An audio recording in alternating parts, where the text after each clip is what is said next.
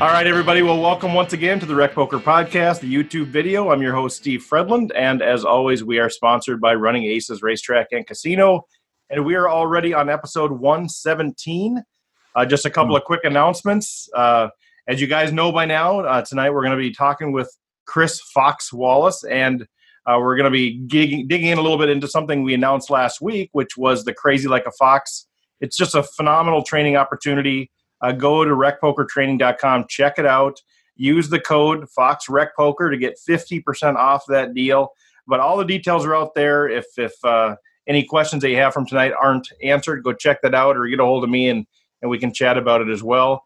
Also, just a just a quick shout out to I, have seen so many people now wearing the rec poker stuff, and it's super exciting. And I always forget everybody that's doing it, uh, but just a few names came to mind when I was thinking about this: Stacy Nelson, Darren Peasley, Jack Burke, Brian Soja, uh, Jill Burke, uh, several other people that I've seen out there wearing it. So thanks for you guys for repping the brand. Uh, greatly appreciated. A reminder too: Monday nights, eight to nine thirty. If you just want to talk poker, if you're trying to get better, uh, every every Monday night we just get together through the video conference. It's free. You have to register, but it is free. Uh, we've been talking about hand ranging. Uh, so if you just want to talk poker with us, jump on there, get a hold of me if you can't figure out how to register, but you can do that online as well. And just a quick shout out every week we talk about the Running Aces Player of the Week. Uh, this week it's a little bit self centered because I get to announce that I was one of them. I actually got the points lead nice. this week. Yeah. Uh, it, was, it, was, kind of a short week. I, I, got to play four tournaments and ended up winning two of them and final tabling the other two. So it was a good week for me. Uh, but also Kevin Kelsenberg, Dave Soderstrom, and Lee Bow, uh, who's a tough opponent at Aces. Uh, they were in the top four. So uh, congratulations to all of those folks out there. And just another quick shout out Derek Smith, Rob Washam, Stacy Nelson joining us here tonight uh, as part of the panel to talk to Chris Fox Wallace, who at this point, Fox, you really don't need a big introduction. If you want a big, introdu- big introduction about Fox, go back and listen to episode 112 or the several others that we've had him on. But uh, Chris, welcome once again to the show. Thanks, Steve. I don't know why I'm doing this. If you're player of the week, I've never won a player of the week in anything. yeah, exactly. Well, you don't you don't play enough. You you know, here's the key: you got to play the thirty and seventy five dollar tournaments. Oh, that is a problem. I, I, I don't think that's your sweet spot. I, I just I'm not sure. It's hard for me to pay for the gas that way. right, exactly. but anyway, so so Fox, we're gonna do a couple of hands, do a couple of hand histories, but let's start off first of all. You know, the kind of the announcement that we made last week this uh, this whole training seminar, this virtual ten session, crazy like a fox, how pros think about tournament poker training session coming up. T- talk a little bit about where did that come from, and what's the genesis of of that idea, and I guess making it a reality. I've been wanting to do some things like this for a long time. You know, when I'm working with students and I'm working on training sites, and I've been teaching them since the very first poker training sites at like Rec Poker at uh, what was it called, uh, Real Poker Training, and then my own site was one of the first ones. And um, I've kind of been working with one training site or another for the last ten years or so, and I've amassed all this information. When I wrote my book, it was because I had studied myself. I, I taught myself to play no limit. I learned a lot of things about no limit and I thought I, I have all this information. So basically, I just sent a bunch of a mess over to Adam Stemple, and he said, "Yeah, this is a book. We'll make this a book." And um, I've amassed so much information in, in all this time that um, I've thought about doing something like this. I've thought about launching another training site, but I really don't know if I have the energy to do that or the time to do that. I've thought about all kinds of things from like a group thing like you do. Thought about a lot of ways to do this, and when you came to me with a kind of an idea like this, right away I said, that's the thing. That's it. I've got all the information. I've got all this content I've built over the years. I've, I've even thought about it. I have so much free time at the poker tables that I do, you know, I, it's learn a, new, learn a new language or like listen to a book or write some notes on something else or write a book, whatever it is. And one of the things I've done is, is create a bunch of potential seminars and, and a bunch of content. So I knew right away this was the right thing. And um, then we then I kind of wrote out a plan. How am I going to really teach people the thing, all the things they need to know about tournament poker from the start? And it's a little bit of a, a, a Karate Kid kind of thing where you have to just trust the first couple lessons because it's information you're going to need and it might not do you any good right away, but later it's going to all make sense. And I thought, if I have people locked into 10 lessons, I can actually get them there. Rather than if I have a student who shows up for one lesson and I don't know who this person is, I've got to teach them something they can use that lesson or they're never coming back. Right. And that's frustrating for me because then I end up, it ends up taking a lot longer to make somebody a good player. And then I feel like I'm pandering to getting someone to come back. When what I really want to do is teach them how to play poker. That's what's fun for me. I want to I want to get them to the point where we're having in-depth strategy discussions as soon as possible because that's what's fun for me. And that this course allows me to do that. I've got people for 10 weeks. I'm going to lock it in and I'm going to and I've created content so that every week there's exercises, there's homework, there's things to do while you're away and then they can ask questions in the forums about it and we can make sure that by the next week everybody's had a chance to fully understand the week before and we can build on it like a foundation and a house and a second story and eventually up to the sky. Yeah, that's one of the things that I really appreciate appreciate about you, whether it's you know how you play poker or how you do life or everything. It seems like there's this this overarching strategy. Like you figure, okay, where do I want to get to, and then how do I get there? And I think you need to have that sort of approach to be able to win tournaments. Like you, you know, you won a World Series bracelet, but also to do something like this. Like you're saying, okay, I know where I want people to get to. I want them to start to think like a pro to start to understand how pros think about tournaments. So how do I get them there? And I like what you said because you can't just interject yourself say, "Oh, I'll just teach lesson 5." You know, right. for for some people they try to do that and for some people that's what they want. They want that quick fix. But I, I know that you approach the thing strategically and that's why those first couple lessons like you said are so foundational. And it's frustrating when I have students who just want the secret. They just to show up and they go, "Okay, tell me what tell me how to win." And I start to, "Okay, here's how you start, here's how you win. Let's start with thing one. And they go, thing one's kind of boring. How do I win? right, right exactly. Oh, there's a lot of work involved. I, I don't want to know my three betting range. I want to know how to win. right. exactly. And if, if you want to beat your local $30 tournaments, I can probably give you a bunch of stuff in a couple right. of you can play formulaic and you can beat $30 tournaments, but that's not really the goal. You know, we want you to, to be able to play with world class players and hold your own and and you know if if you have the work ethic and a little bit of talent we want you to be able to be a world class player if you put the work into it and i want to give people all those tools and so that takes a lot more than just a simple lesson or two but with the exercises and the homework i think we'll get there yeah, and one of the the other thing that I really love about this really fits the rec poker model because you know I've always said this. There's a lot of great content out there. You know, you can just go hire somebody to do this if you're willing to pay enough. You can hire a personal coach all of these things. But one of the things that we're trying to do with Rec Poker is how, how do we learn the game in the context of community? How do we learn the game uh, with people that are accessible, where it's interactive, where we can actually bounce things off of each other? Because some of us don't have that learning style where we can just simply consume videos and all of a sudden get better. We need mm-hmm. to be able to play hands and talk about it or whatever it is. And so what really excited me about working with you is that you're you're you're willing to be accessible. You're willing to make it interactive. So the, we ha- we're having 10 straight Thursday night live sessions where you're providing content, but then a bulk of it is just Q and A. We're wrestling with stuff together. Well, what about this? What about that? Then you're providing uh, homework for people to wrestle with there. We're going to have discussion forums open to those who are part of the who are participating in the group, and you're going to be active on those forums, answering people's questions. And so, what I love about it is just it's interactive. It meets that learning style for those of us who just we we need kind of real time back and forth uh, you know, as we're processing this information that's coming in, what about, what about, what about? Um, that's what I'm really excited about because I think it really just fits the the rec poker model so well. I think it's really good for me that people don't, most people don't learn well from just studying a bunch of videos because I've made videos on all kinds of things and it's pretty cheap to join a training site and if that was really a way that that information just poured into your brain, there'd be a lot of really good poker players out there, and I might have to get a job. right. So um, with this, it's it's reaching a smaller number of people. You know, we're we're probably not going to sell twenty thousand of these things. Right.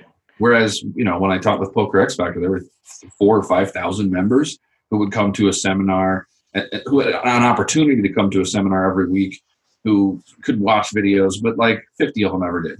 You know, and if they all, if everybody was studying those things, it would be a problem. Luckily, for everybody who takes this course and for all of us that play for a living, most people who want to get better at poker don't actually do anything to get better at poker. Right. Right. Guys, did you have any questions? Derek, Rob, Stacy? Yeah, I do. Um, it's a 10 week program. And so I sign up. I'm I'm into week three, and then I go into week four, and something comes up, and I'm I can't be there. What what does that do? Does do I do I miss out enough that it's not worth it for me, or is there some way of uh, getting back to that point and learning that material? Yeah. So what we're going to do, Rob, is they're, they're all going to be recorded. They're all going to be using the same Zoom technology that we're using uh, for the podcast. So they're going to be recorded, and then all the participants will have access to that week's recording for a full week. So you'll have right. you'll still right. get an email the next day or whenever Fox sends that out. It'll be the same day or the next day that you know here's all the training, uh, here's all the material, here's the homework, um, and then also there'll be a link to the video so you can watch that video. Those will be available for a full week uh, after after its live session. Okay, gotcha. Yep. And then we're we're looking at you know recording those and then you know sprucing them up and kind of packaging them together to make available for downloadable sale in the future. Uh, but during the course of the participation period, uh, each one will be available for a week uh, live stream or streamed. And the next question is is uh, there's a there's a couple of training sites out there that have these training programs like Redchip Poker has this thing called the core.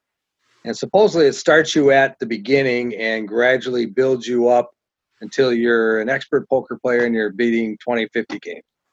Um, is that the type of thing this is where it starts um, pretty much at the beginning and then walks you through the whole thing or is there expected level of competency before you even start i can feel this one um, I actually coach for Redchip. I, I, make videos for them. I just made a new uh, new video for them that'll be going up in a couple weeks. And I like Redchip and I like their core system. I think that was a good next step in in kind of the evolution of poker training. When we started, it was really just here's a video of me playing a tournament and explaining what I do and why I do it. And at the time, that was revolutionary and it was super valuable. It helped people a lot. But now there are millions of hours of that and it doesn't take people to past a certain level and then there are a lot of things it doesn't do for you um, core is a bunch of videos they thought in a row in order that would help you get better and it and they do core is a good system but this is very different from that this is a you know a very personalized you get lots of q&a you get homework there's no homework in the core videos there's no exercises and assignments in the core videos there, um, and the core videos weren't all designed together. It's a bunch of different coaches, some very good ones. Ed Miller is great, and James Sweeney's really good. There, um, but this is this is a kind of a comprehensive system that covers. Here's everything you need to know. Here's how to use it. Each piece individually. Um, Red, Redchip's also based on primarily cash games. I mean, they're they're geared toward helping you beat two five no limit games. Um, I haven't seen anything quite like what we do. I know there are other people who have offered classes, groups of seminars, kinds of things, but I haven't seen anything quite like this, which is why I thought it was such a good idea. When we start with stack sizes and understanding how to use them and all the things you need to know about them, we do that because the next lesson we build on what weapons you can use with various stack sizes and when to use them. And the next lesson, if we talk about tells, we say if this guy's got this many chips and he has this tell and you're in this situation you have this weapon here's how to do things and how to analyze the situation. Everything builds on the next thing. Whereas all the seminars i've seen and i and i watch a lot of poker training content i try to keep up as much as i can um, everything that i've seen is a a grouping of here's a bunch of stuff you should know and i think the way that i've set it up to build on itself and to to put each piece above the next one and make it all work together is something I haven't seen, and that's why I think it's that's why I think it's so valuable. I think that once at the end of it, you'll have a better understanding of tournament poker than any other program I've seen. Derek, uh, I think my question was just sort of a reverse of Rob's in that. Could you speak just a little bit about um, that player that might look at this list and go, um, and maybe not correctly assessing their their own game but say like i don't need one through four or five. I want to start at like six or seven. But then i i think of like i have a basketball game tonight. Like we shoot layups to start. We just you you you always start with the basics right? Like i mean you just you know what i mean? So could you speak a little bit about even maybe in your own game, like the value of going back and always kind of reassessing your foundation, and like the, there's value in that too. You're right that that is likely to be a an issue that we face when people are looking at the system because um, the biggest problem with poker training is that everybody already thinks they know a lot. Um, if you ask the average player, they're a winner. The truth is, it's between five and ten percent of players actually are profitable. Um, if you ask the average player, they know quite a bit about the game, and in reality, they don't. Uh, that is a, a, a, hurdle we face in in terms of marketing this thing for sure. Um, you're right. Uh, the layups is a good example. Um, it's as if you had an opportunity to work with you know, I'm not the best poker player in the world. I'm, I have a world championship, but I've, I've no, uh, you know, I played the 50k this year, and and I there were there were players at my table that were better than I was for sure. I know that I'm not the best player in the world, but I am one of the best coaches in the world. I work with some of the with some of the best actual best players in the world. Um, a lot of world class players who don't want to talk about taking lessons work with me when they come to Vegas. I've worked with people you've seen on TV a bunch of times, and I've worked with a bunch of students who came from nowhere and now play poker for a living. And so it's likely the chance to learn more about being a better basketball player from Phil Jackson.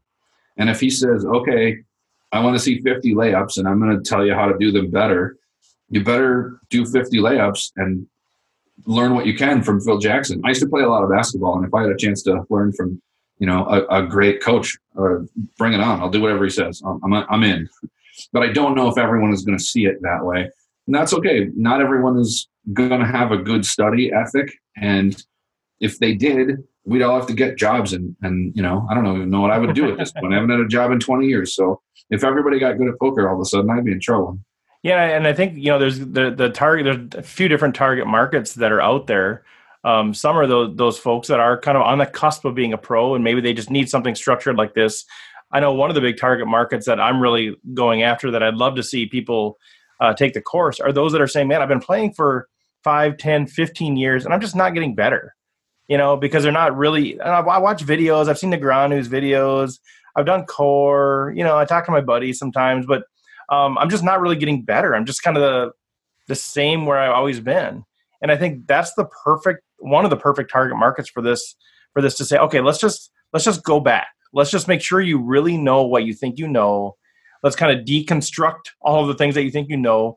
And it's going to require a humble posture by those individuals. If you're coming into this saying, I already know everything, okay, good. Fox just confirmed everything I already knew. Uh, first of all, I don't think you're going to get anything out of it. But secondly, I just think you're you're not going to experience the value that that Fox can bring. So I think that's to me that's the big target market is is folks that are kind of feel like they're floundering, they want to take the next level, they don't really know how, uh, but they're willing to take a take a humble posture toward it and really evaluate their game. And I mean, I mean, Fox. I mean, I don't know if you'd ever want to share like what you get paid per hour for coaching, but you know, if you want to hire a personal coach, I mean, it's huge. It's super super expensive, especially you know, there's different levels of recreational player. Those those that are on the cusp of turning pro, and then there's people like me that are like, well, how can I pay that much money for not you know, given how much I pay in a year? Yeah, it's uh, expensive. This, I, I charge hundred dollars an hour, and I've actually cut on the low end. And I've actually cut that back a little bit. It was 150 an hour during like the heyday of online poker, and I was turning students down. Yeah, because what I did was was so efficient in online poker when I could get like 50,000 hands from somebody and analyze the statistics and I could do so much that then I had kind of a waiting list of all these people who wanted to play, play online for a living. Right. That's, that's cut down now, and I enjoy teaching more than I used to. So I've kind of cut the, the, the number down so I can teach more.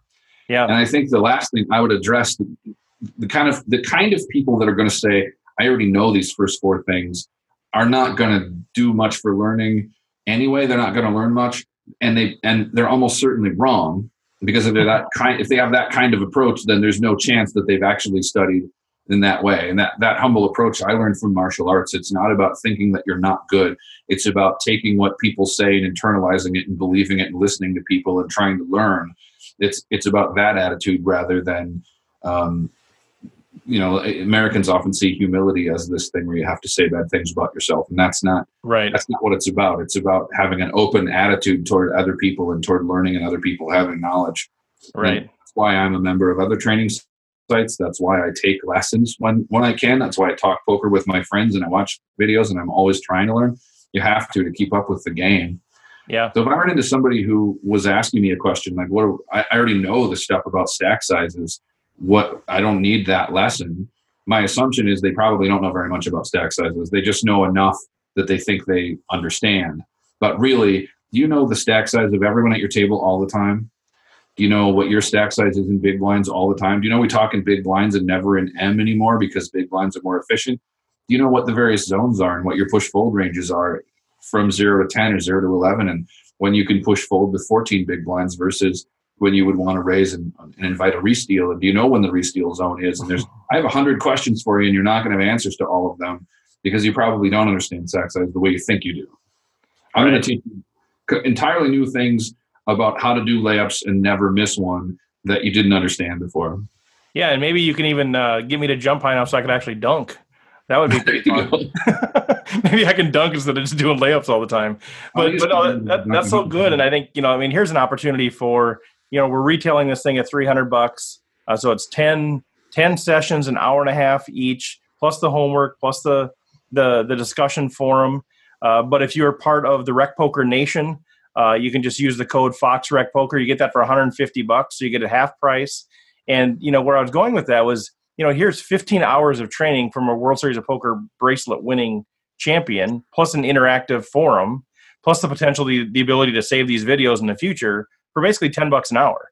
Uh, and you know, and it's the price of a running aces double stack uh, for an opportunity to grow your game. So I think even if you're looking at this saying, boy, there's parts of it I feel pretty good about, if you can extract value uh, from any parts of that, I think it's it's well worth it. And if you start doing the math and saying, boy, I think this could even increase my ROI by one or two percent a year, do the math on how many buy-ins you have, and you'll see what kind of value uh, this brings. So I want to encourage everybody out there really, you know, take a look at this. Go to Rec Poker Training.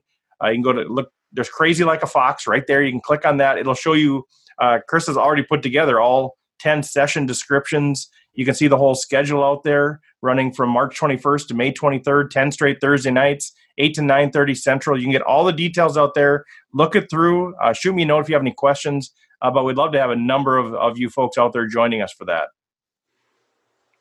I really hope it's a bunch of people. I think it's it's more fun with a big group for sure. And we do have a couple of uh, th- this this podcast will be released on Thursday or Friday. We have a couple of uh, Facebook and Twitter contests. So if you're listening to this today, go out there and if you if you do the like, retweet, comment, share, all that kind of stuff, uh, we are giving away uh, one of the courses on Facebook and one of them on Twitter. Uh, so so go ahead and enter that and and spread the word, and maybe you can win it, and it won't cost you a dime. All right. Well, anything else you want to add, Fox, or any other questions from you guys before we get into the the hands? I don't think so.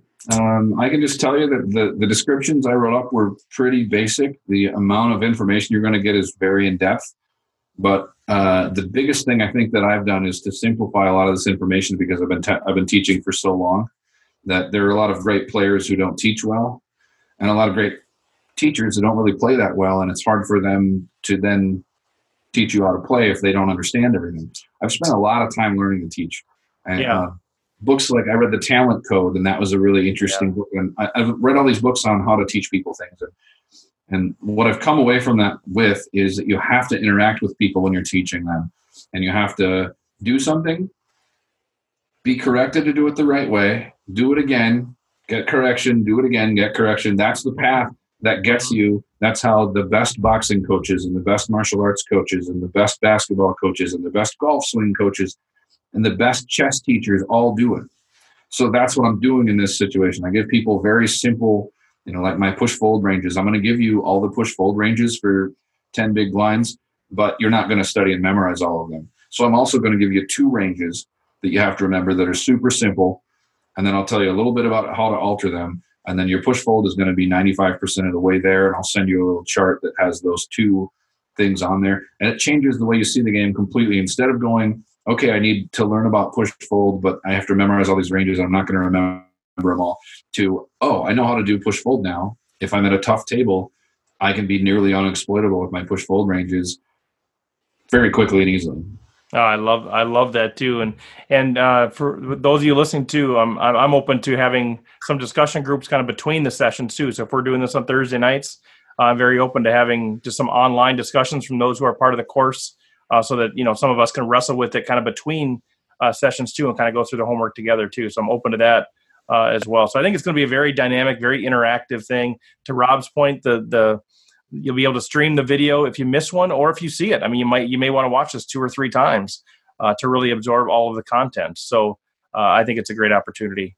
Well, let's why don't we why don't we take that? Thank you, Fox, for that. By the way, I mean I'm, I'm excited that we're we've been working together kind of on the margins for for several years, and I'm excited to actually have something more concrete and more in depth that we're working on together. So I appreciate your your willingness to partner on that.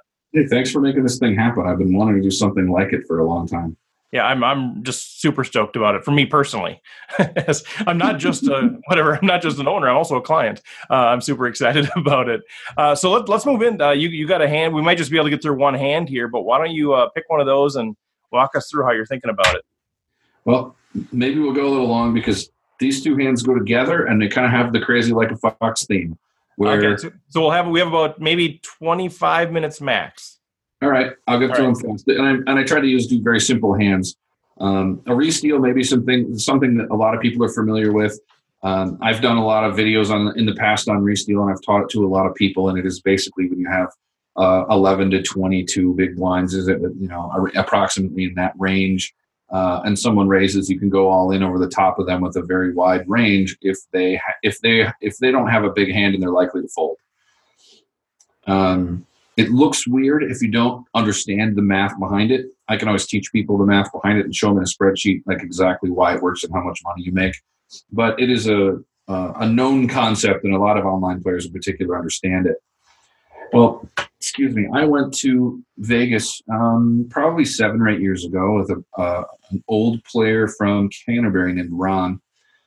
He just wanted to go to Vegas, and he asked if I wanted to go, and I said sure. So we drove to Vegas. He had rooms for us, and he was very tight. He did well in tournaments in Minnesota back in those days. Very tight was stronger than it is now. But he was very tight and he was very old school. He was in his 70s and he was was standing behind me on the rail at the Wynn, watching me play a hand, and it was in a 1K, which is a tough field at the Wynn. Um, they're not as soft as like World Series of Poker thousand dollar events would be. And there was a raise and a call, and they were both strong players, and I knew the raiser from middle position didn't need to have a real hand to raise. And I knew the caller from late position certainly didn't have a hand because he knows the other guy doesn't have a hand, and he's going to re-raise if he has a hand in this spot most of the time. And I had 14 big blinds, and I had the five six of clubs, and it's just a great spot for me to rip it in from the small blind. So I ship it in, and I lift up my five six of clubs far enough for Ron to see it. My opponents both fold. I put an extra six big blinds in my stack. I've increased my stack by almost 50%. If they call me, I got a shot at winning. I have five, six of clubs, but they're not going to call me. They just aren't most of the time. And uh, when when I went on dinner break, he was there and he said, "I can't believe you did that. I don't know what the hell that was all about." He thought it was nuts. I understand. And I explained Reese resteals to him, and it changed the way he saw poker completely. I don't know if he still is playing any differently or if he played a lot differently after that, but at the time, he said that just changes everything about the way I see poker. That it's not about whether you have the best hand or not. It's about whether you're making a profitable decision or not. And then what I like, and, and I wanted to make this about the crazy like a fox thing, is that these are these are hands that people won't understand if they don't know anything about poker. They or if they're beginners and they and they haven't been introduced to these concepts. Um, and they also kind of fit together these two hands to show you how leveling works. And leveling is basically the old iocane powder game from Princess Bride. It is, um, it is. Well, you would have you would have shipped all in if you had that good a hand. But you know that I would think you would ship all in, so you would all in if you didn't have a good hand. But you know that I know, and then it becomes this just mess. And as you get better at the game and you understand things like restealing and three bet folding and three betting light and um, flatting to invite a resteal, all these things that can happen then the game gets wonderfully interesting and complicated. And that's way more fun than playing a $50 tournament where you just have to wait till you have the best hand and get it in because you know they're going to call. The game gets way more interesting at the higher levels. So the second hand took place about a year later, and I was in Tunica. And I was playing a World Series of Poker circuit. It was either the 1K or the main event at the circuit there. And there was a fairly soft player in early position who was raising a lot of hands and he was folding to re raises and he was um, was not a very strong player. We could tell that he wasn't uh, an experienced player and hadn't studied a lot. And he raised the player to my right was a player who I knew well and who knew me well. Um, we'd maybe only played together a couple times, but we knew each other from reputation and from online. And we'd already had kind of some conversations about poker that that told me he knew exactly who I was. He so the small blind had a fairly good sized stack and just called from the small blind. And that's an odd play from a good player. You don't flat from the small blind very often. And it's a really odd play when you know that there's what I would have been considered at the time an internet kid uh, to your left. I know I'm 45 now, and they still call me an internet kid in the mixed games. Um, if if there's an internet kid to your left who you know is a you know a studied player and he's got 14 big blinds, if you flat there, you know he's going to ship maybe 100% of his hands without you know. I might even pretend to look and ship it in there. Well, especially if it's a loose, a loose open, right? Especially yeah, my hand might not matter there. Yeah. If if the small blind had been a soft player, uh, I rip it in there instantly, and it doesn't matter what my hand is. Hmm. But the small blind was really good, and when he called, I thought, I wonder why would he do that when he knows I'm going to ship it in. He's got to be setting me up. And I had ace queen of diamonds, which is such a good hand to ship it in there with. But I, why would he do that? It doesn't make sense to me. This guy's too good to flatten a small blind and then throw away those two big blinds he just put in there when I ship, when he knows I'm going to ship like a really wide range. Hmm. So I just called, and we saw a flop. And so, so you called not not as you're trapping, but just called because this is a red flag. Like, yeah, I'd rather just see what's going on here and yeah, yeah, what kind of trouble I might be in and see how the flop looks. Because if I ship here, the small blind is calling. Yeah. Okay. Ace, king, aces, kings, queens, jacks. Prob that, that that might be his whole range there. If he yeah. set me up, you know, it's probably with one one of those hands. Yeah. Um, I call. We see a flop. Flop is nine high. I check. Uh, player to my right checks. I check. The original raiser bets. It's like nine four three or something. The original raiser bets. The guy to my right calls, and I fold. On the turn, they get it all in. The original opener has like fives or some nothing hand, and the small blind has kings. Yeah, he was he was definitely setting me up. And I told him I had ace queen, and he said, "When it took you so long to call, I figured you must have a real hand." And uh, and it was a great leveling game where um, he doesn't know that I'm going to have a big hand there. And if I don't have a big hand there, maybe it doesn't make me pause and think, and maybe I do ship it in. But what he's hoping is that I ship it in, and when he does that, and he just flats, when I don't have much of a hand, it might even be the best play, even if I'm going to snip it out. But if you know I had ace queen, he's definitely going to like make a small re-raise there because then I'll ship it in over his over his re-raise. Right. You know, but he doesn't expect me to have a hand like that and and to flat in that situation. Meanwhile, the under the gun player has no idea what's going on. He can't imagine why this guy flatted with kings. And when I told him I folded ace queen of diamonds, he has no idea why I would flat with ace queen of diamonds. And as he's he has a few more chips than the other guy, so he's still at the table. And he asked both of us, "What the hell was that?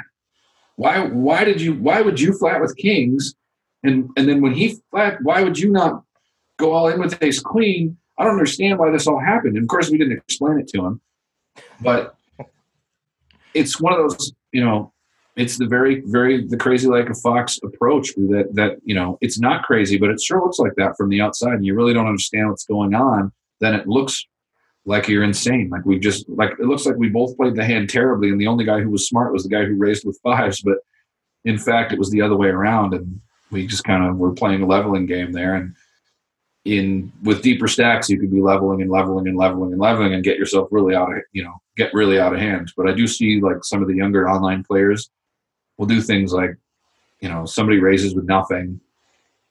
I was in a hand like this actually where i raised ace 10 from the cutoff. My buddy eric baudry was to my left and he three bet with the button. And i know that he's going to three bet all my cutoff opens. And then Annette, uh, Brian Devonshire is in the small blind, and he knows that we're both going to raise with nothing in this spot, so he four bets. And then Annette Obrestad's in the big blind, and oh, she for sixty big blinds.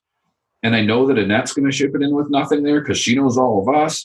So then I'm so then I I think well, like if this was a bunch of randoms, Ace Ten is terrible here, and I'm like I might fold kings or something in that spot, but against these guys, I Ace Ten, that's great. I have the best hand. I just rip it in. The other two guys that are stuck folding, and Annette and I are in a race with Ace Ten against a pair of fours, and I win the race and get you know end up with a mountain of chips. And, and, and everybody watching from the side just thinks these these right. What are you doing? You are, five, you five bet shoved with ace ten. yeah, these aggressive pros have lost their minds. Who are right. these idiots? And they, you know, you don't understand that what's going on on the inside is really a lot of strategy. Crazy like a fox, baby. So yeah, that's why I think those two hands work together and kind of make it interesting. So so yeah, so I mean, I'm interested. Like just even as you I mean, I have a million questions, of course, and that's why we'll have the course. Um, but but even you know, I hear you talking about like you, you, you mentioned the player type. You mentioned you know loose or uh, aggressive, uh, but it sounds like really the, the heart of thinking about people is really the motivation, right? It almost sounds like you're breaking it down into why is this person doing that? Why is this person doing that? I mean, you, you certainly know the characteristics of the person to some degree, but it sounds like there's a it's not just a player type. Like sometimes I think I get stuck in this. Oh, they're loose, they're tight, they're passive, they're aggressive, and I just kind of label them there without really thinking about what's their motivation in this situation? Yeah you have to be in their chair and see through their eyes. That's that's when you really have them. Because when a loose if you just assume well this guy's loose and then he calls and he's loose aggressive and he just calls a bet and you think well he must he must that must be the bottom of his range. He has a wide range right? That's all i think. yeah. he's always so aggressive that now if he's just flatting here you know now he's really got nothing because he's loose aggressive when in fact, when a lag slows down and calls you like that, that's it's time to be careful because that's when he's got a big hand. You know, when he's changed things up. Why is he flatting? Because he's he's flatting because he wants you to keep betting. And the same thing with like say, uh, you know, a tight passive player who suddenly raises, and you think he's got to have a nuts.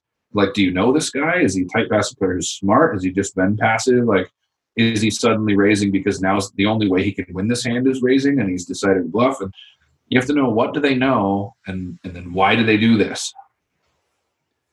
And that's why we talk about both player types and appearances and tells and all those kinds of things in the courses because you have to know why someone's doing something and who they are. I get a lot of reads here where i just have constant tourists that i play with and i'm not playing with the same people all the time. I have to learn to read people very quickly. So I've learned to read people from like what kind of clothes are they wearing and what are they, how do they approach the table and all those kind of like little things that you can learn about people very quickly. Yeah, one of the things that comes to mind too when you think about uh, when I think about at least that first hand too, the five six of clubs and and raising there, and people going, "What you know? What were you doing?" I know oftentimes I'll be at the table, you know, when I play the higher dollar uh, buy-ins, at least for me, the higher dollar buy-ins, and there'll be you know a pro or somebody that I really respect their game, and I see them doing something that just looks quirky, looks really weird, looks really off to me as a recreational player, and I think uh, the best thing you can do in that situation is start to kind of dissect why would they do that. I think I think one of the things that so many players do is they just say, "Oh, that guy's just an idiot." Yeah. You know, rather and, and I think you you just you lose all the value that you could extract from that situation by at least asking the question of why what were they trying to do there.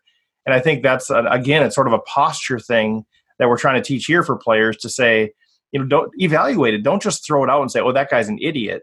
Say, what were they trying to do? And I think the same thing there. A lot of people could just say, oh, well, Fox, he's just crazy in terms of how you define crazy in one way. And instead of saying, well, maybe he's crazy in terms of a wily sort of sort of way. And I, I think we just do such a disservice when we just dismiss people's plays or we just dismiss players without really figuring out what they're trying to do there. I think that's one of the reasons it's great to have a group like you've put together because somebody will figure it out. If, yeah. if you if you think I just can't come up with why anybody would do this dumb thing, somebody will go, maybe it's this, and then you can kind of figure it out. Having a group of people, you know, the ten heads are better than one in that spot for sure. Yeah, for sure. Stacy, Rob, Derek, any questions? I was just going to ask on that firsthand. Um, that would be a normal uh, snap. That would be a normal snap shove with that big blind, with those big blinds, if you were opening from the small blind, that particular hand. So I'm wondering if you would have done that with other hands that wouldn't normally be in that range. In that spot, I probably would have shipped about 50% of my range. I, I it probably would have been like anything down to four deuce suited and deuces and any ace and any suited king, queen, or jack, and you know it would have been a, a very wide range. And uh, try not to think of things in terms of a snap shove because I played a hand at the World Series a couple years ago. I had an aggressive kid to my left. I had limped in the small blind once, and he had raised me off it. I knew he was going to keep doing that. I limped with 18 big blinds. He raised to three big blinds. I shipped. He folded. I threw my king nine offsuit to the dealer. Didn't show anybody anything because I knew he was going to do that. And with that, with that number of big blinds, it might not be a snap shove. You might you might have a really bad player on your left that you want to see a flop with. You might have somebody who you know is going to raise every time you limp, and then you can ship it and make him fold after he did that because he's going to give you a ton of credit if you limp shove from the small blind. There's all these options. You have to keep every option open. Right. I was just saying that um, if it folded to you in the small blind, that would be a normal a shove position with your stack size. It would be a it would be like a GTO Nash shove Right. for sure. And so then I was just curious if that factored into it. I mean, I you under I understood the other factors. yeah, I was understand wondering if the question. hand made a big difference. and uh and i would say um my reshift my resteal range there would be wider than my open shoving range Okay, that's what I was getting at. Yeah, that's what. That was my question. especially with a raise and a call there's so much extra money in there when i don't think those guys are going to call me very often then uh, my resteal my reshoving range can be really wide i can probably pull up a spreadsheet and make a case for reshipping 100% of your range there but i tend to be a little more cautious than that because of other tournament reasons Right. Very good. So Fox, as we think about, I mean, these hands, but then we also think about the course. I think some people will will think about they want training because they want to fix their leaks, which which I understand that that perspective. But I think you know the the posture we want people to take towards this course is let's just kind of rebuild your your you know don't don't lose what you've learned, but let's rebuild your strategy or at least your mindset and how to think about tournaments. But in in the process of doing that, what do you think some of those leaks are that you see in recreational players that will get fixed if they, you know, kind of take this hu- humble posture toward your course and and build up their tournament game? Like, what are what are some of those things that you think will just naturally start to disappear from our games that are currently costing us money? I do think finding leaks is the hardest part of coaching. It is hard to do. You don't get any of it really from training sites, and you get very little of it from just listening to a coach tell you how to play poker because he doesn't know what mistakes you're making, and he's probably never going to cover that that section. Yeah, I just worked with a student a couple days ago who I've done about five lessons with, and instead she watched me play online for a couple hours. And during that time, she said, "Oh, I learned so much. This was amazing. You're playing this way different, and this way different, and this way different." And without her watching me play and actually having go through going through a bunch of hands, she would never pick that out. I see the same thing when we do hand labs in um, in Reno. I'm going to do uh, some hand labs where everybody sits at a table and I deal out a bunch of hands, and then we play out the hand, and then we talk about how everybody played the hand and how things could be done differently. When you're making your own decisions, and I can see when you make wrong decisions, or, wh- or when you're not thinking about things that, that could help influence your decisions, then I can spot a lot more problems. Uh, in the course, because there's a lot of Q and A, we'll be able to help some with that. And the exercises are primarily designed to help with that. There are going to be some quiz questions. I'm going to say, here's ten questions. Um, tell me what you think about these things, and uh, you can post them on the forums, and then I'll I'll go I'll look through them and reply to them, or you can just use them and then use the answers that I give you the next week, and kind of grade your own paper and see what you think about how you did things, and if you if you have a, a you know a disagreement with me about why things were correct, that's kind of how we're going to do our best to find those leaks. And by the end of the course, I'd like everyone to be able to analyze things themselves. So at this point, I know that I'm not the perfect poker player, but I am able to analyze my own game and figure out where my leaks are and find ways to get better all the time. And that's the key is once you get people to a certain point, they're kind of often running on their own and they can analyze their own game and find their own leaks and then they become a very valuable poker friend and then they find better poker friends who play better and they can have better conversations and kind of spirals upward into being a being a really great player because nobody wants nobody who's good, really good and has that big understanding it gets tiring trying to teach someone who doesn't know very much it's it's you know they want to go talk to people who can teach them things. Right.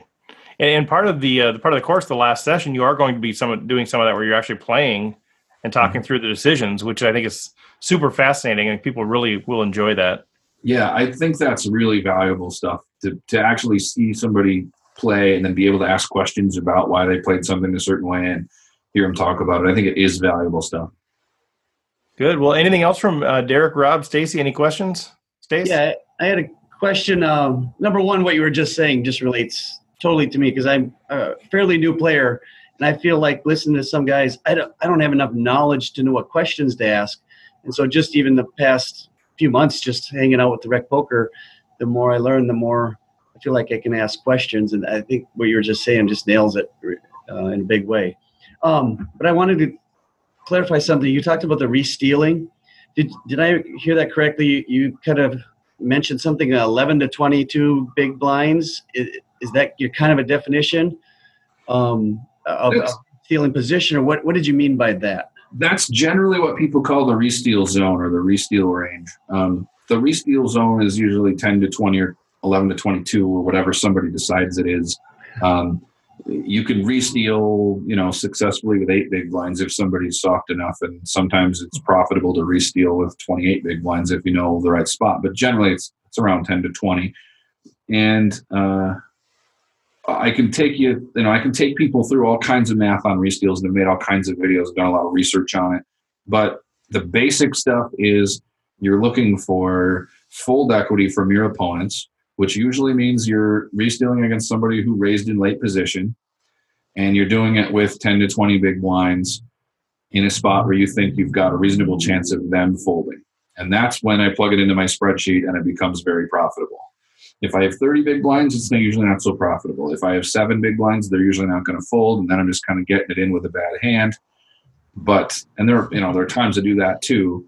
But generally, 10 to 20 big blinds against a late position raiser who is likely to fold when you go all in is the is the way to go. And you you'd like to have some kind of hand that plays okay to see all five cards. Uh, five six of clubs is better than Jack Deuce offsuit, even though Jack Deuce offsuit beats five six of clubs heads up because when you run those two hands against the kind of range people are going to call you with, five six clubs does a lot better. You know, if, if somebody's only going to call with a, a top five or ten percent hand, when and a lot of people will only call with like a top five to seven percent hand in those spots, um, then five six of clubs plays a lot better than than a, a weaker hand that has a bigger high card or something. You want a hand that kind of has some chance to win against the big hands that'll call you. Okay, so if we take that back to that first hand when you were you were at 14 bigs, what if you'd have been um, at 100 bigs? What what well, how do you think through that? What you just let that opportunity pass? I'm you're not going to shove there. What what how, does that? definitely, I'm definitely not going to shove there with more than say 22 big blinds in that spot. Um, I know that my opponent's calling ranges are going to be pretty good because they were strong players who raised. Um, one of the, the the initial raiser was an online player named Recchi, who is still pretty well known and who's won a couple million online. And I know that he's gonna he's gonna call fairly correctly uh, when I re-steal against him. So I'm not going to do that with 25 big blinds because I'm risking too much to win too little. Um, with 100 big blinds, given that the raise came from him and the flat came from the button from a player who didn't have any respect for the original raise, and I don't think they necessarily have a hand, I would consider three betting there. But it's oh, there's a lot of table dynamic stuff. Do they know who I am? Did what do they think about me? How have I been playing the last hour? How have they been playing? How many big blinds do they have? Where are we in the tournament? you know what's the big what is the big blind like if i'm in the small blind and what kind of you know and if i'm on the button versus the small blind because if i three bet and get called at least i'm in position there's a lot of things to think about when i have 100 big blinds you have to really play poker in that spot whereas it's it's very simple with with less than 22 big blinds then i just know i you know then i can just generally be sure that i'm doing the right thing and if i instead had six big blinds i might also go all in for the for the express reason that the blinds are going to fold because they're afraid of the original raiser. The original raiser, knowing that Recchi's a pretty aggressive player and he knows this kind of stuff, he might know that I would go all in without needing that much of a hand, and he doesn't want to see the pop see the flop out of position. So he's going to re raise and he's going to min re raise because it's going to be cheap for him to do it because I only made it another four big blinds or three big blinds. He's going to make it another three big blinds on top of that and chase out the caller. And then he's going to be all in against me when I may not have much of a hand and there's a ton of extra money in the pot. And I'm okay with that because I'm all in with a ton of extra money in the pot with five, six of clubs. And I don't think he has much of a hand either. We've kind of put the squeeze on the blinds and the other guy. Um, uh, uh, David Sklansky referred to it once as implied collusion. Right. You're not working. You're not working together, but you're kind of working together because you know what you're what is what's going to happen if you do things a certain way. That's so good. Well, I think we're we're just about out of time here, Fox. Do you have any any last words before we wrap up? Nope. Thanks for having me on, and thanks for putting the program together. This is going to be great. For sure, it's always always a pleasure to have you on. So come to Reno in March. March yeah, let's, pull- let's and go to. Yeah plug plug that deal a little bit. So the the Atlantis in Reno, I Yeah, Ninja. Fantastic. fantastic place. I love that place. Four bucks an hour in comps for cash games, and you can pre-register with a credit card for the tournaments. There's also going to be a seminar on the sixth. If you show up, I'll teach you more stuff. Um, and there are free roll satellites. This whole this thing's going to be amazing. I think we're going to get a really big field, bigger than typically you'd see in Reno, and uh, the property's super fun. I think this is going to be great. It's going to be our first big event since the tour was resurrected. So we're going to be blowing it out with a ton of swag. We're giving away you know, we just got like a bunch of stuff in the mail, two big boxes yesterday of stuff we're going to give away that I'm sure no tour has given away quite things quite like this. We just did a photo shoot with a model with a bunch of our stuff, and she was holding our trophies. The trophy for the main event is uh, a custom made ninja sword, a katana with our logo on it.